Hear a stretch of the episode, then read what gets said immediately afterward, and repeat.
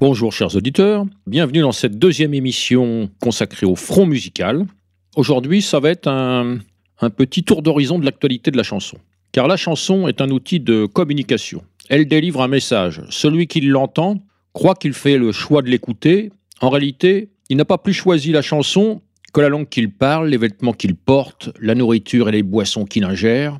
En fait, il a adopté les produits commerciaux qui lui ont été fournis, le plus souvent imposés. Car la chanson entretient des liens collectifs. Alors, voiture de luxe, armes, drogue, argent, femelles caucasiennes, violence, les ingrédients des clips de rap sont tous les mêmes.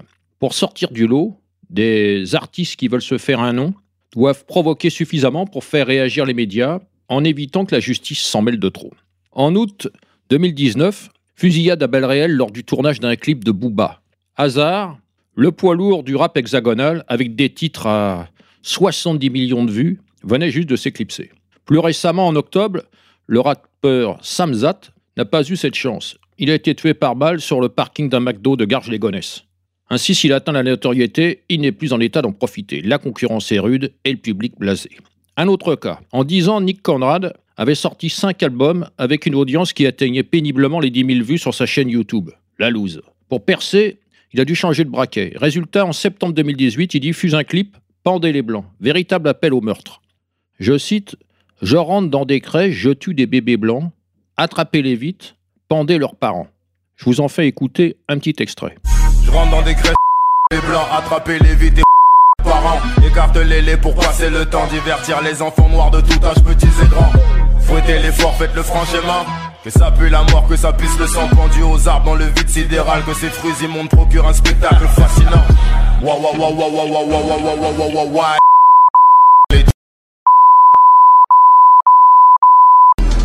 Cette œuvre musicale lui valait seulement 5 000 € d'amende avec sursis en avril dernier. Je sais, Dieudonné l'a relayé, mais pas la suivante, car la clémence des juges n'a pas calmé l'artiste. Il veut montrer qu'il a du talent et remet ça juste après le jugement avec Doux Pays, en clamant « J'ai baisé la France jusqu'à l'agonie, j'ai brûlé la France, doux pays de mon enfance ». Le titre plafonne à 470 000 vues sur la page YouTube de l'artiste. Une misère. La sanction tombe, c'est le ministre de l'Intérieur qui demande l'ouverture d'une enquête. Un petit extrait de Doux Pays. Vite dans sa bouche, je veux comme un porc, liquide visque mâche ça comme à la barre, cet hexagone, je l'encule sa grand-mère. Air France, on mange trop mal à bord. Quand je veux défendre mes intérêts, à coup d'accord, grosse pute me donne encore tort. Venez hardcore, elle aime quand on se tue, quand il y a du sang à l'aéroport. La prof m'a appelé, râlait de quel cal. Sans doute avait-elle ses raisons. Marianne a falsifié ma story. J'ai posé une bombe sous son panthéon. Pas le train, Gus, fais attention. T'es beaucoup trop vrai dans tes chansons. La vérité est pire que l'illégal. Au bout, c'est la mort ou la prison. J'ai baisé la France, j'ai brûlé la France. Doux pays de mon enfance. Comme tant d'autres artistes, il invoque la liberté d'expression et la liberté artistique, si souvent utilisée comme prétexte. Dans la vidéo, Nick Conrad étrangle une femme blanche, symbolisant, selon ses dires, la mentalité française. Le message de mise en garde au début du clip et l'explication à la fin sont censés justifier sa démarche. Dans un autre clip mis en ligne au même moment, il joue les victimes du racisme dans une interminable explication où il pratique l'amalgame en utilisant l'argument de la traite négrière. Cette surenchère à la provocation n'a pour résultat que d'exacerber des tensions communautaires palpables. Pour la fête de la musique, en 2018, l'Élysée avait organisé un concert techno-trance dans la cour officielle. En 2019, c'est le duo Brigitte qui est invité. Il est à l'origine de la reprise de l'hymne du MLF « Debout les femmes » avec 39 artistes, féminines et féministes, sur l'air de Du chant des marais. Les femmes seraient-elles incapables de composer un air original pour leur hymne? Quelques mots de cet hymne impérissable. Levons-nous, femmes esclaves, et jouissons sans entrave, debout, debout, debout. Un petit extrait. Asservies, humiliées, les femmes, achetées, vendues, violées, dans toutes les maisons, les femmes.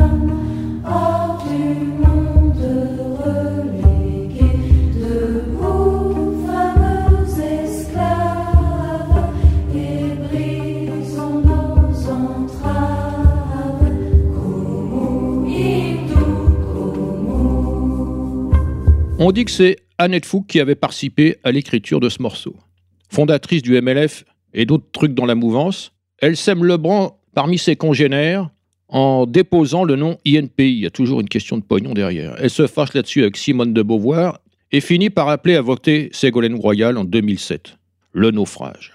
Avec le duo Brigitte, on ne s'éloigne pas trop du rap, car le succès de la formation date de leur recyclage du titre de Joey Starr, NTM, Ma Benz, en 2010. En quelque sorte, le rap mis à la portée des beaux quartiers. L'équivalent en chanson du couple mixte dans les visuels des pubs. La preuve, 3 millions de vues sur le compte YouTube du Figaro Live Music. Le Figaro entretient un compte YouTube musical. Voilà, c'est le modèle. Brigitte, Ma Benz, un petit extrait. Laisse-moi zoom zoom zen. Laisse-moi zoom zoom zen dans ta Benz, Benz, Benz. Quand tu pointes ton bumper, ça me rend dingue, dingue, dingue. Laisse-moi zoom zoom zen dans ta Benz, Benz, Benz. Quand tu pointes ton bumper, ça me rend dingue, dingue, dingue. Girl, t'es sexy, viens voir Co-City. Origine à Ragaman dans la ville de Paris. Girl, t'es jolie dans ton Versace. Viens t'amuser avec un DJ top celebrity. Et c'est one bouge, carré sur le groove. J'aime les girls, surtout quand les girls move.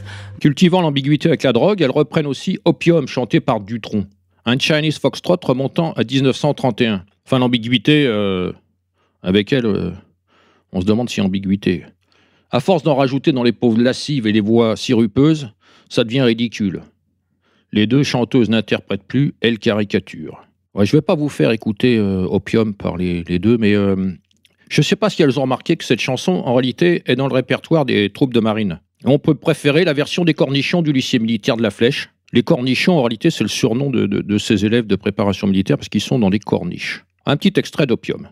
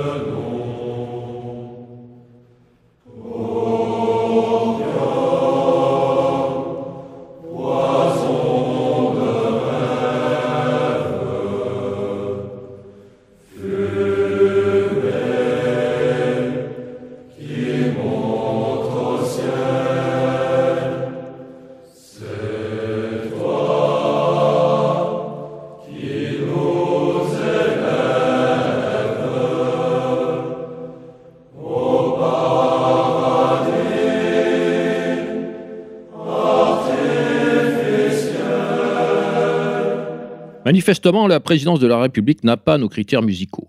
Toutefois, elle choisit soigneusement l'emplacement de la scène, sur le perron, là où les chefs d'État en visite se serrent la louche pour la photo officielle. L'endroit est donc symbolique et donne une signification particulière au répertoire sélectionné. Le chef de l'État peut avoir ses propres goûts musicaux, là n'est pas la question, mais quand il agit dans le cadre de sa fonction, il est le représentant de la culture de son pays et il dispose d'orchestres officiels capables d'exécuter les plus belles compositions musicales françaises et européennes. Celles qui font l'admiration des mélomanes et des peuples du monde entier. Après la techno l'année dernière, Brigitte cette année, le président et son épouse nous réservent quoi pour l'année prochaine? On en a une petite idée avec l'opéra. En France, l'opéra constitue un repère musical culturel. C'est Louis XIV qui crée l'orchestre de l'opéra, actuellement la plus ancienne formation instrumentale de France, et l'on fête cette année le 350e anniversaire de sa création. Pour marquer l'événement, le directeur du Palais Garnier, ce personnage est nommé par le ministre de la Culture, a fait installer 2 énormes pneus de tracteur recouverts à la feuille d'or au milieu du somptueux escalier d'honneur. Une œuvre de l'artiste Claude Lévêque, auteur connu pour des créations en néon genre enseigne lumineuse. On peut se faire une idée de ses œuvres par leur nom. Je vous en donne quelques titres. « Mon cul, ma vie, mes couilles »,« Je suis une merde »,« Nous sommes heureux » ou encore « Ta gueule ». L'artiste est une illustration vivante de l'être et le néon ou de l'art et le néant au choix. Comment utiliser les institutions pour renier 300 ans de création musicale qui ont fasciné la planète? Il faut se souvenir qu'à la belle époque, les orchestres de plein air jouaient les plus belles compositions de l'opéra dans les kiosques à musique, sur les places des grandes villes, de tous les continents, lors de concerts gratuits plébiscités par les populations, toutes classes sociales confondues. Une mise en œuvre musicale étonnante du principe de subsidiarité. Les touristes qui viennent visiter la ville Lumière montrent que la fascination existe encore. La musique et ce qu'en font entendre les autorités politiques rendent compte de l'état du monde. Incapables d'élever la musique vers le beau, ces dernières en sont réduites à avilir les œuvres qu'elles ne sont plus capables de dépasser. En exemple musical, un petit extrait de la magnifique symphonie fantastique.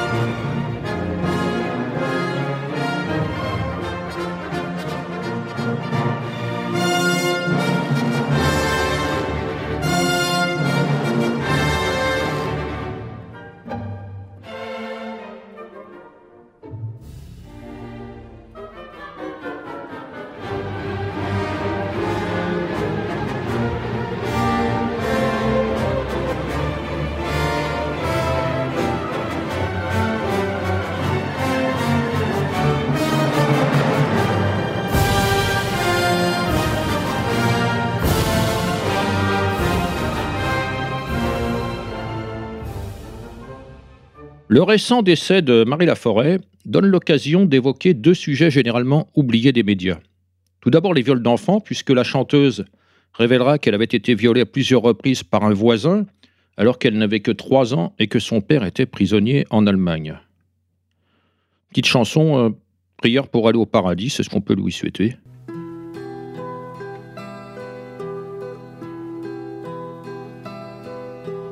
Il est un jardin enfoui au creux de ma mémoire, un jardin bleu dans le matin où ont poussé des iris noirs, un jardin dont j'ai tant rêvé. Oh, qu'un jour je puisse y entrer, me reposer à tout jamais, près de la tombe abandonnée de l'aurore.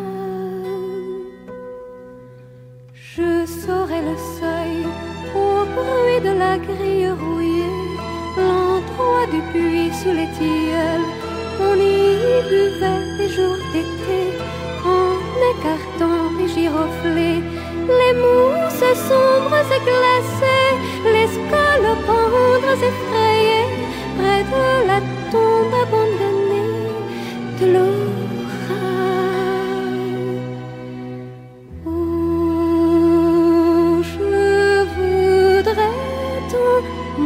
Ce jardin, à l'ombre calme des grands pins, que s'ouvrent enfin les roses closes depuis si longtemps.